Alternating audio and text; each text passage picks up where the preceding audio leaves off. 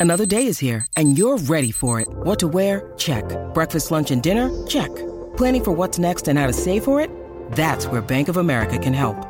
For your financial to-dos, Bank of America has experts ready to help get you closer to your goals. Get started at one of our local financial centers or 24-7 in our mobile banking app. Find a location near you at bankofamerica.com slash talk to us. What would you like the power to do? Mobile banking requires downloading the app and is only available for select devices. Message and data rates may apply. Bank of America and a member FDIC. I love you, but I'm not in love with you. This is one of the most painful things that you can hear when you're in a relationship. These generally tend to happen earlier in life, maybe 18 to 25, 26 maybe. So let's talk about what this means and situations that this happens in. When someone says, I love you, but I'm not in love with you, what this basically means is that there's a deficit of feelings. In other words, the feelings that they hope to have and the feelings that they actually do have tend to be not what they imagined in their own head.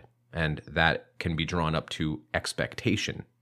So they're feeling less than what they hope to feel. And this can happen for a bunch of different reasons, right? It's not necessarily that you've done something wrong. There can be a bunch of reasons that someone feels this way in a relationship. For example, the person may be avoidant and you may be more on the anxious side. The person might be on the fence about you. And this can happen simply out of incompatibility.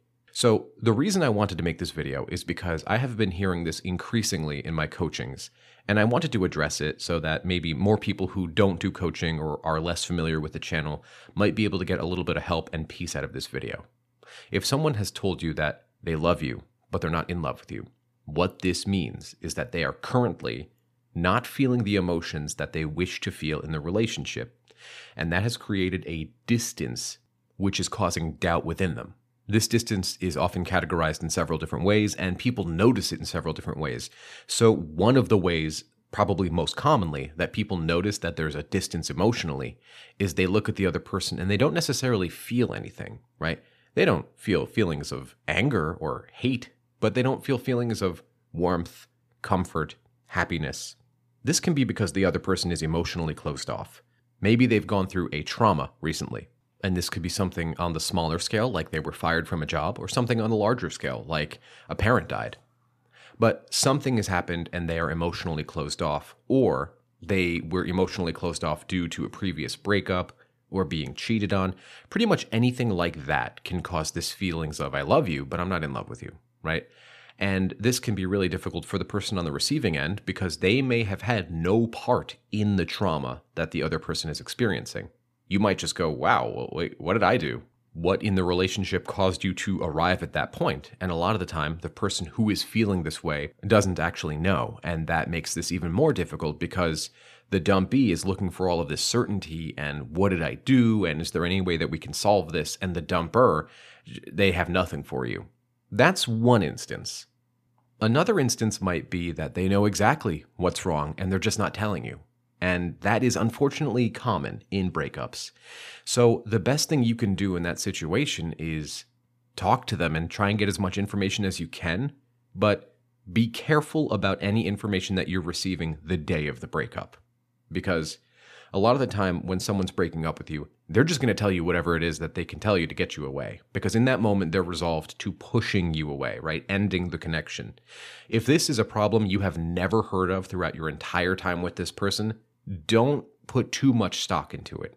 And if you're not sure about what to believe, you can come and work with me. My website is thelovechat.net slash coaching, or you can work with a therapist. Uh, I do partner with BetterHelp. So if you go visit betterhelp.com slash Rory, which is in a link down below, using my link, you get a discount off of online therapy. Another reason that you may be hearing, I love you, but I'm not in love with you, is that the other person is not feeling excitement or novelty in the relationship. This can be because you guys have been spending too much time together doing the same thing, right? Watching Netflix, maybe ordering food and staying at home. There's no novelty. And this can be in the relationship and in dating as much as it can be in your sex life. There needs to be novelty. There needs to be a sense of experience and new adventure so that the relationship doesn't turn into just being roommates. When you need mealtime inspiration, it's worth shopping Kroger, where you'll find over 30,000 mouthwatering choices that excite your inner foodie. And no matter what tasty choice you make, you'll enjoy our everyday low prices, plus extra ways to save, like digital coupons worth over $600 each week. You can also save up to $1 off per gallon at the pump with fuel points. More savings and more inspiring flavors make shopping Kroger worth it every time. Kroger, fresh for everyone. Fuel restrictions apply. I most often see this when a couple who's been dating for a year or two finally moves in together and they care for each other deeply and they want to spend all their time together. But within that, they don't have their own lives. And if they don't have their own lives, they tend to rely on their partner for everything, right? You need to be my best friend. You need to be my source of entertainment. You need to be sex. You need to be my counselor. You need to be everything for me. And what that does is puts a tremendous amount of pressure and stress on the person who's on the receiving end because they don't want to feel like a parent to you, and yet they might be. So remember, this video is about generalizing these situations. There's no way for me to make one video that can apply to every person's individual situation. So let me know down in the comments below if you've ever had this told to you I love you, but I'm not in love with you. In my particular case, I've said this to someone because I was very depressed and I didn't know it. This was much earlier in my life, and I didn't recognize the signs of depression. And so I was feeling emotionally distant from my partner, and I had no idea that what I was really going through was a depression. So it wasn't the connection with the other person that was a problem. It was my ability to feel emotions that was the problem. And obviously, in that case, the best thing you can do if you or a loved one is going through a depression is to seek professional mental health help with a licensed therapist. All in all, here's my take I love you, but I'm not in love with you is too much closeness, too much familiarity. The other person does care about you, but they're experiencing too much of you, much in the same way that if you give a flower too much sunlight or too much water, it can't thrive because the conditions are not correct for it to thrive. In other words, we need equal parts of distance and closeness in our relationships, because if you have too much closeness, you're basically drowning the other person. But if you have too much distance, you're starving them. There has to be the right amount. And this is incredibly important because one of the reasons I tell people to work on themselves is to organically have their own life, to have their own things going on. That doesn't mean that you can't go out with your partner and go on double dates and stuff. It means to have balance within a relationship. And so many relationships that I coach particularly younger ones, don't have that balance because it's exciting to spend all your time with your partner. You love them and you care about them, but too much of a good thing can lead to the death of the thing. So, now finally, what you wanted to hear. What do I do if my partner's told me, I love you, but I'm not in love with you? Step one is that we need to increase our knowledge about why this has happened. And so, asking them and remaining calm while you're doing so, okay, I understand that.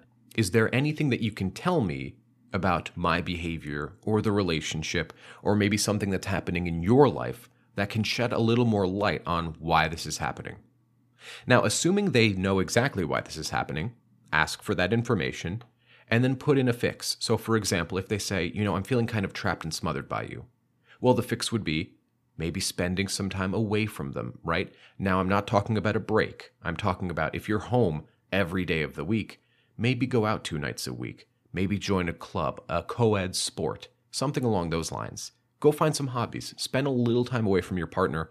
Give them an opportunity to miss you. Right? Now, let's say they have no idea why they're feeling this way. What it would be good for you to do is to recommend okay, hey, maybe some therapy would be a great idea. After all, I want this relationship to continue.